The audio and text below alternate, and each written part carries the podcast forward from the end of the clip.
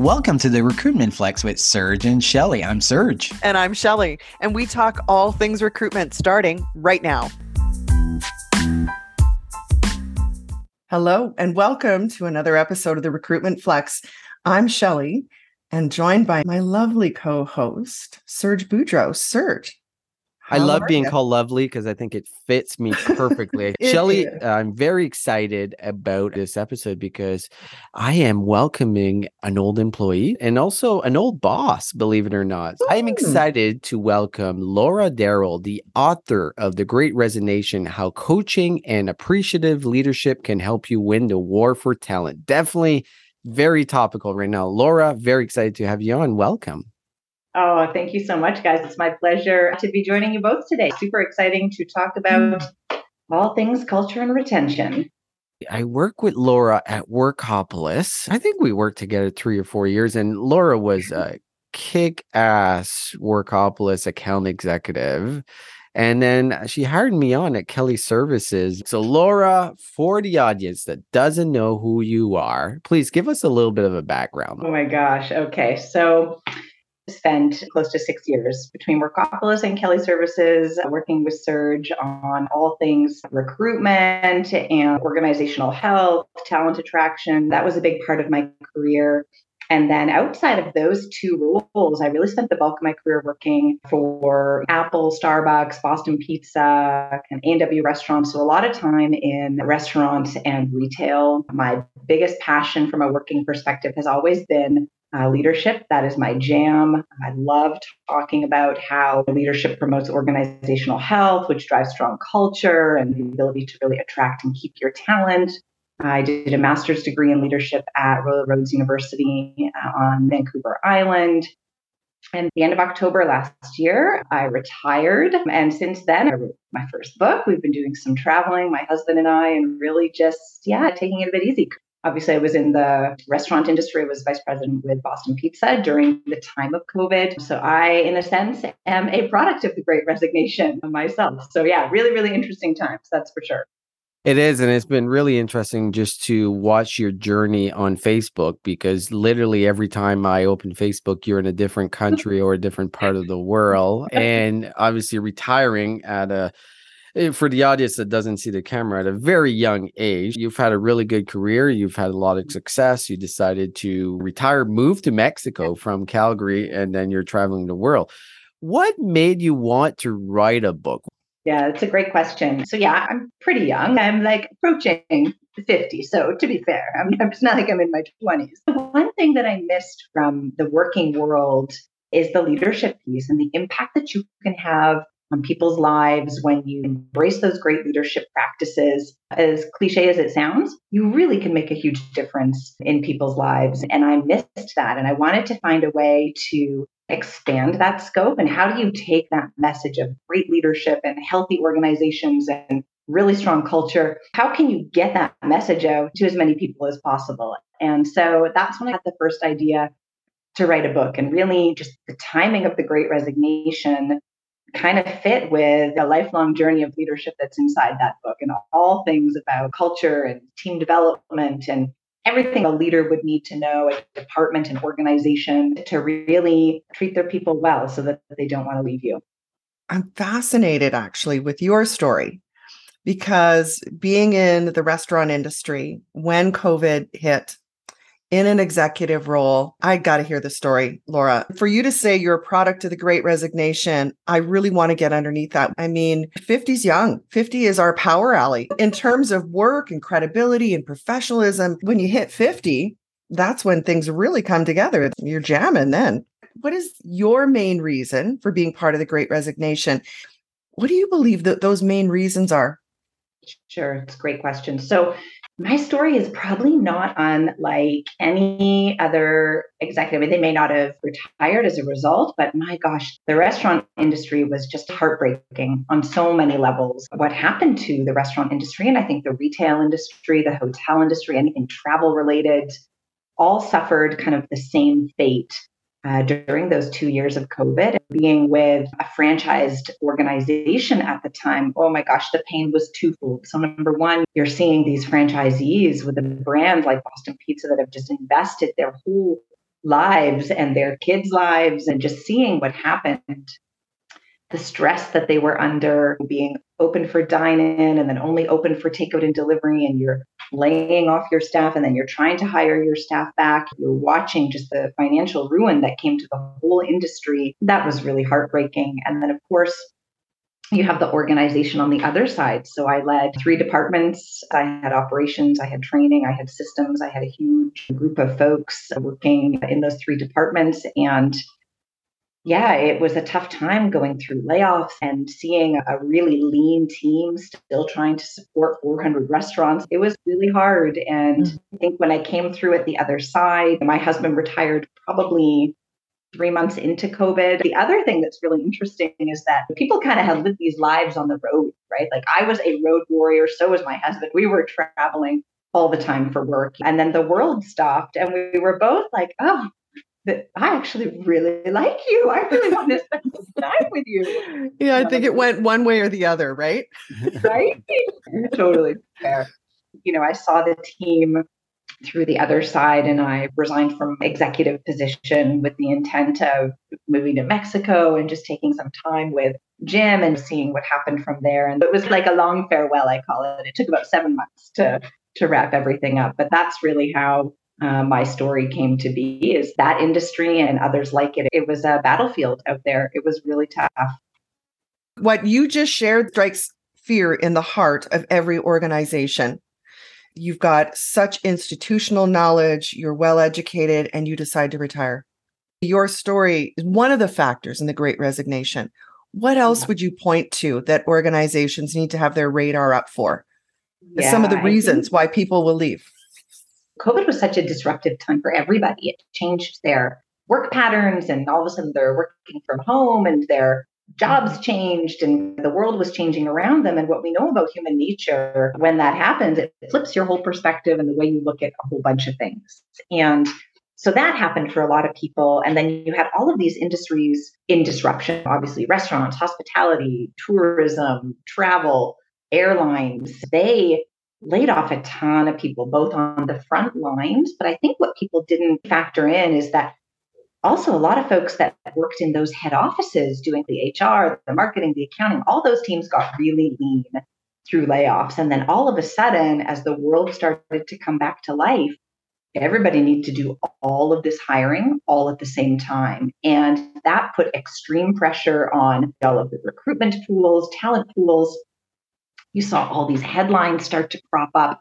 Oh my gosh, we can't find people. We're in this kind of hiring frenzy. And anytime you see that in the media, that causes everybody else to think, well, I don't love the culture that I work in. I don't have a great relationship with my manager. I don't feel appreciated. I feel like I am not being developed. There's no opportunity for me here. So, anybody that was feeling like that, as all of these headlines were cropping up about, ah, there's nobody to hire, all these wages going up, all of these perks and benefits, well, of course, they're going to start to peek over the fence and start to see, gosh, can I get in a company that's more aligned with my values? Can I make more money? Can I have a flexible schedule? Anything that might have been missing in their current working arrangement, they started looking. And then all of a sudden, not only did you have all of these industries that are super disrupted and trying to rehire their workforce, now you've got folks leaving a whole bunch of other industries and workplaces to try and better their situation. That's really at the heart of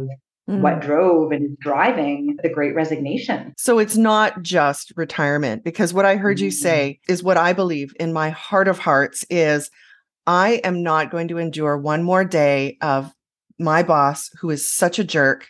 I would rather go fold sweaters at the bay yeah, it's true. Yeah. No, I think so. Is that right. at the heart of it? Really? 100%. No, you're absolutely right, Shelly. I mean, money's important, of course, but I call it table stakes. If you're not yeah. paying whatever yeah. the regional average is for that role in mm-hmm. that industry where you do business, well, of course, you're going to have a difficult time hiring people. But that's not what's at the heart of the great resignation. There's a really interesting study I talk about in my book that MIT did. They got into the nitty gritty of what was really driving the, the great resignation. It really comes down to, and you nailed it, it's a toxic workplace culture because trust is missing. and trust in a whole bunch of different areas. It's I don't trust that my manager is going to represent my work to the powers that be up the hierarchy. I'm being yep. micromanaged from my hours in, hours out perspective.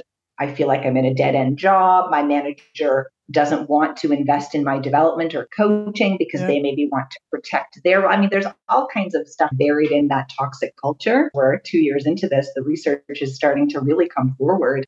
That's a huge part of it. And then the other piece that is maybe not getting as much light as it should be right now is the mental health crisis that is really just ripping its way through specifically the millennials and the older Gen Z. There's some really sad, scary research that came out of the Kaiser Institute in the US around, you know, in this post COVID world, the amount of people identifying as, as, suffering with some kind of mental health illness, whether it's around depression, anxiety, that's scary stuff. And COVID was just a disaster for so many people. On top of that, my, my boss is a bit of a jerk. There's no fun culture where I go to work every day. Mm-hmm. And I need to, for my own mental health, I need to go somewhere that is going to be appreciative of my efforts, that I'm going to have a boss that champions my career, um, there's a lot of evaluation and reflection going on right now because of what's happened uh, from a mental health perspective. Yeah, let's be honest about a couple of things, though. We've had shitty bosses for a long time, right? Not new.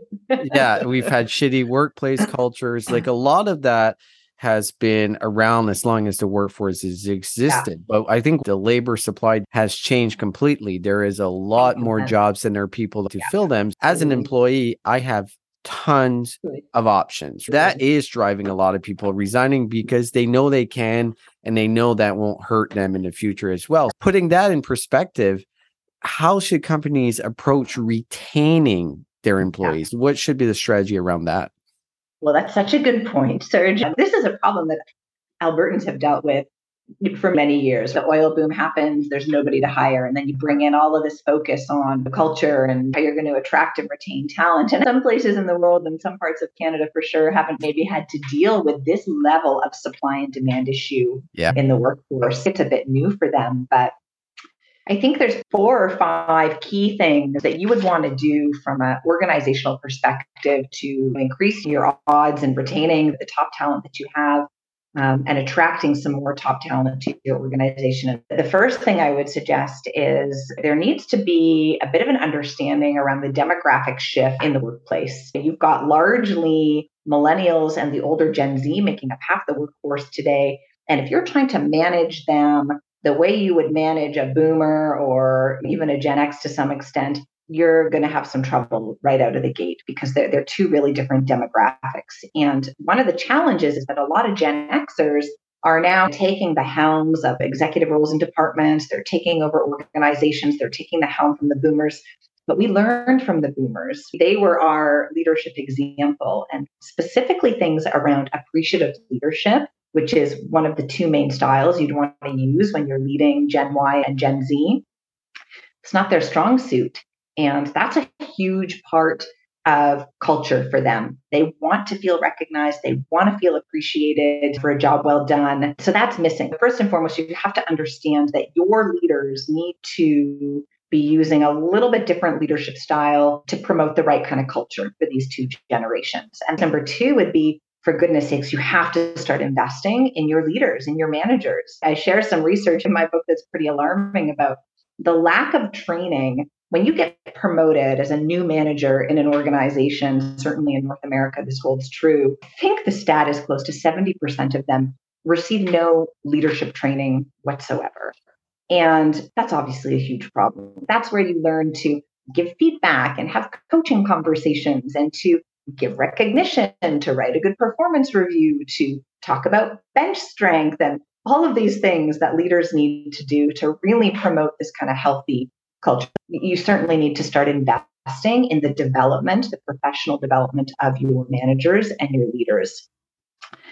The third piece of advice would be if you're not investing in good onboarding and training that specifically maps out, you know, this is the organization's purpose and this is your role in contributing to that purpose. This is what you do in your seat that contributes to that organizational goal That's absolutely critical. It should happen on day one, and it really should happen from a senior leader. They should be delivering this message to each new individual. Certainly, that's what the Apples of the world, the Starbucks of the world, when you join that organization, someone very senior sits down with you and they tell you, this is your job. This is how we're going to measure success. But most importantly, this is how you contribute to the purpose of the organization. And, you know, training needs to really move in a direction of how the millennials and how the Gen Z like to receive information. These guys live on YouTube. They like to have a video library of where to go to watch the specific elements of their job. They want to know what right looks like. They want in front of them, this is what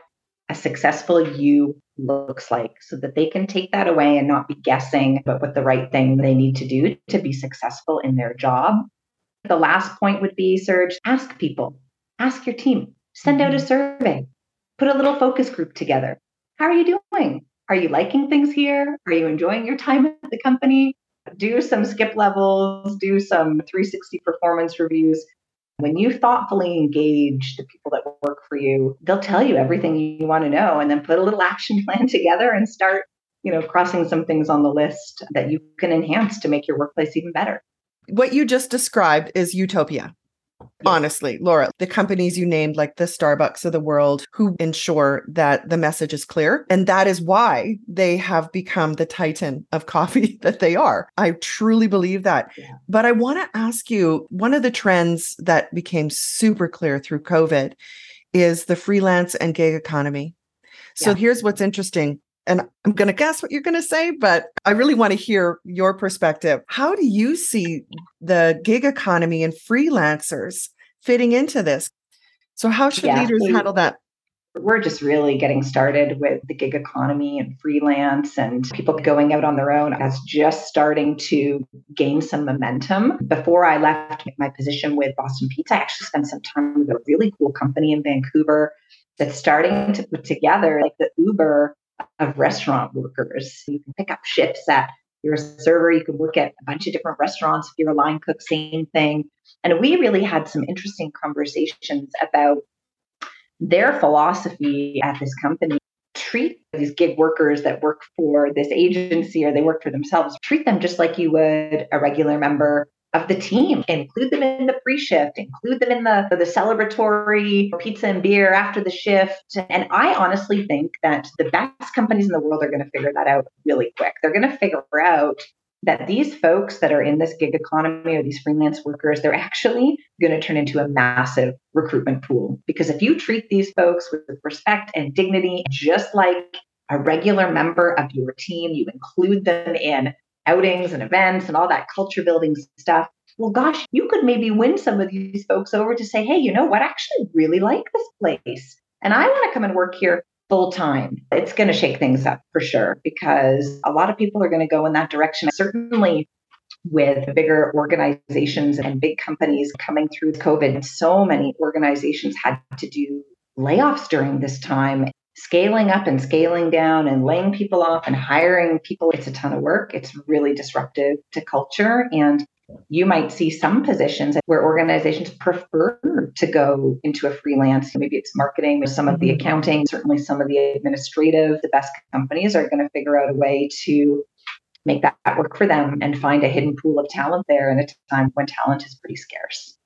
I agree with that. We're very much in a skill based economy, and skills can be transferred easily from company to company and can be used when they mm-hmm. need to be used and then moved on to the next sector. What we might not see is organizations, it's going to take them a little while for them to catch on and really buy into this because there is mentality hey, you have to be here full time for us to build that workplace culture but workplace culture is changing dramatically. And I think you nailed it there by involving those people in everything. Because I've seen it firsthand working with a lot of organizations that the contractors and the freelance, they're not on the Slack channels, they're not on different groups within the mm-hmm. organization. And that definitely doesn't help them. But I do want to drive into your next topic. I guess your second edition of your next book is going to cover this. I'm just doing it for you right now. Quiet quitting. I think quiet quitting has replaced the great resignation as the great buzzword of the day in the world of work. First of all, how do you perceive quiet quitting and what's your overall take on it? Yeah, it's a great new hashtag. Follow it on LinkedIn. There's some really funny posts there. It, it's interesting, Serge. The word quiet quitting is really just trying to distill down a complex set of different factors. There's a couple of things that are happening right now. The first thing was we're seeing the fallout from this mass shift to work from home. And, you know, there's kind of this five year cycle of an employee. Year one on the job, nothing. It's a hot mess. You're making all kinds of mistakes. Year two is not much better. You're trying to apply the learnings from year one. It's not till years three and four where you really start to feel confident. You've got a good handle on things, and kind of year five, you're cruising. So if you apply that kind of five year methodology to this massive shift to work from home that people really, oh, you're going to go work from home. Here's your laptop over to you. That's the bulk of how most people got trained to work from home.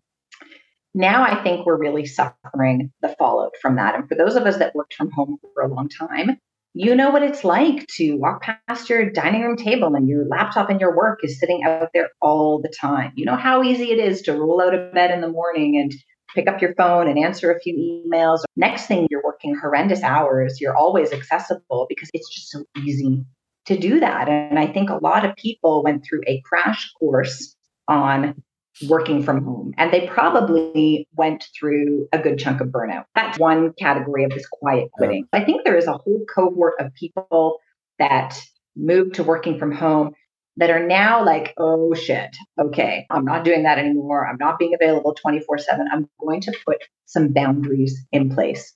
And it was bound to happen. Nobody can work at that pace forever and ever people are just trying to get a little bit of balance back. They're trying to learn all the lessons of how to work from home in a way that work doesn't take over your life. Yeah. The second thing is that it's just not new. It's just a new name for poor leadership, managers that don't care about their people. There's a lack of appreciation. There is a lack of coaching, a lack of career progression, and it's a softer way to talk about the great resignation. People are just done. And maybe they haven't found their job yet. But mm. I think in the recruitment world, we used to call these the active job seekers. They've decided I'm done at my job. I don't have a new job yet, but I'm done. And now I'm going to start looking for something else. And of course, those folks are not going to be the ones putting up their hands for extra projects, extra assignments. They're not going to be the ones kind of vying for promotion, but that's not new. We've always had that. It's a little bit new with this work from home crowd that really went yeah. through a painful kind of growth two years. But for the most part, at the heart of a lot of these things is bad culture and, and bad leadership. Mm. You know, that is the first time I have made that connection. So thank you, Laura. Because going into 2022, one of the things we always ask is, what do you foresee as being disruptive and what's changing? And I remember a lot of people saying, nobody knows. This is like reading a great book, you know, the next chapter. What is going to be the repercussions? Like, I love how you explained that fallout from work from home mm. because you're right. Working from home, it took me at least four or five years to pace myself. And so now, like you say, a lot of people have been able to put some guardrails on here. Great insight. Thank you for that. When you look out into 2023 and beyond, any sort of predictions, disruptions, That's a good one. There's a couple of things that have been on my radar. I've been doing a little bit of research into for maybe a next book. We'll see. We've been talking about AI and automation for a really long time, how disruptive that's going to be. That peak is going to be a steep incline ahead of us of change. Both Deloitte and PwC put out a really interesting kind of analysis of the world of work. And there, I think, is going to a huge demand for humanness. So that skill of empathy, that skill of critical thinking, creativity, ideation, leaders that can help their teams be resilient, manage stress, be really flexible. That's the one thing that AI and automation can't do for us. It can't bring that human factor to the organization, to the decision making progress, to the table. So there's some really interesting research coming out now, kind of future focused on, gosh, if you've got, you know, kids in high school going into college, university, those humanness skills are going to be very highly valued. And that's only going to get more so as we eke closer to 2030. I think that's going to be a huge push. The other thing that's really interesting right now is the emergence of the ESG scoring. So that's your environmental, social governance. And that is making its way to Wall Street. It's making its way to how mm. companies are being measured. And as soon as that hits the balance sheet, your company has to be kind of following these core metrics or core values.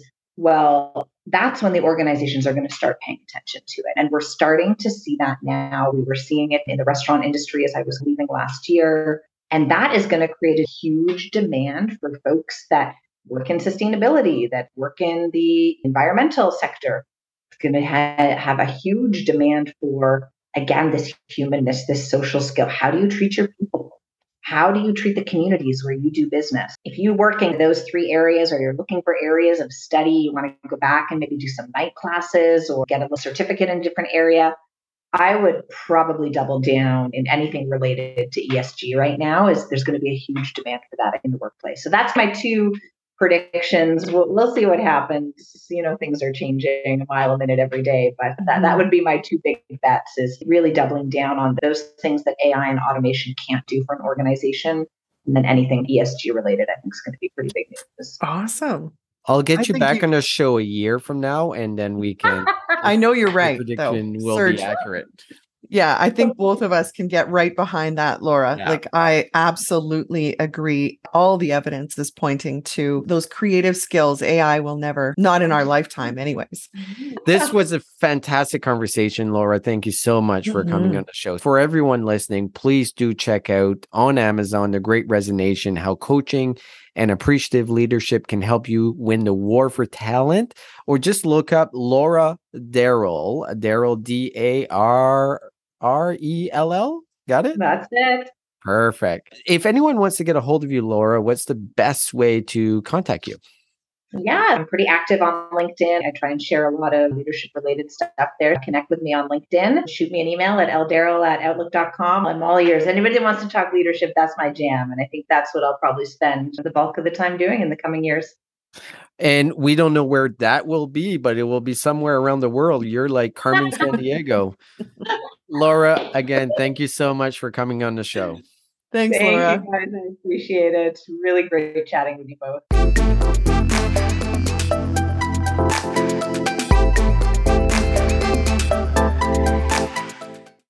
How much do you understand the future of finance?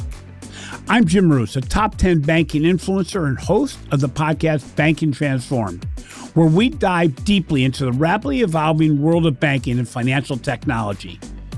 Join me as I interview industry experts, thought leaders, and innovators as they unravel the latest banking trends, disruptions, and game changing technologies reshaping the world of finance.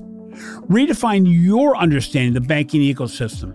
Subscribe now to Banking Transformed, available wherever you get your podcast and now available on YouTube.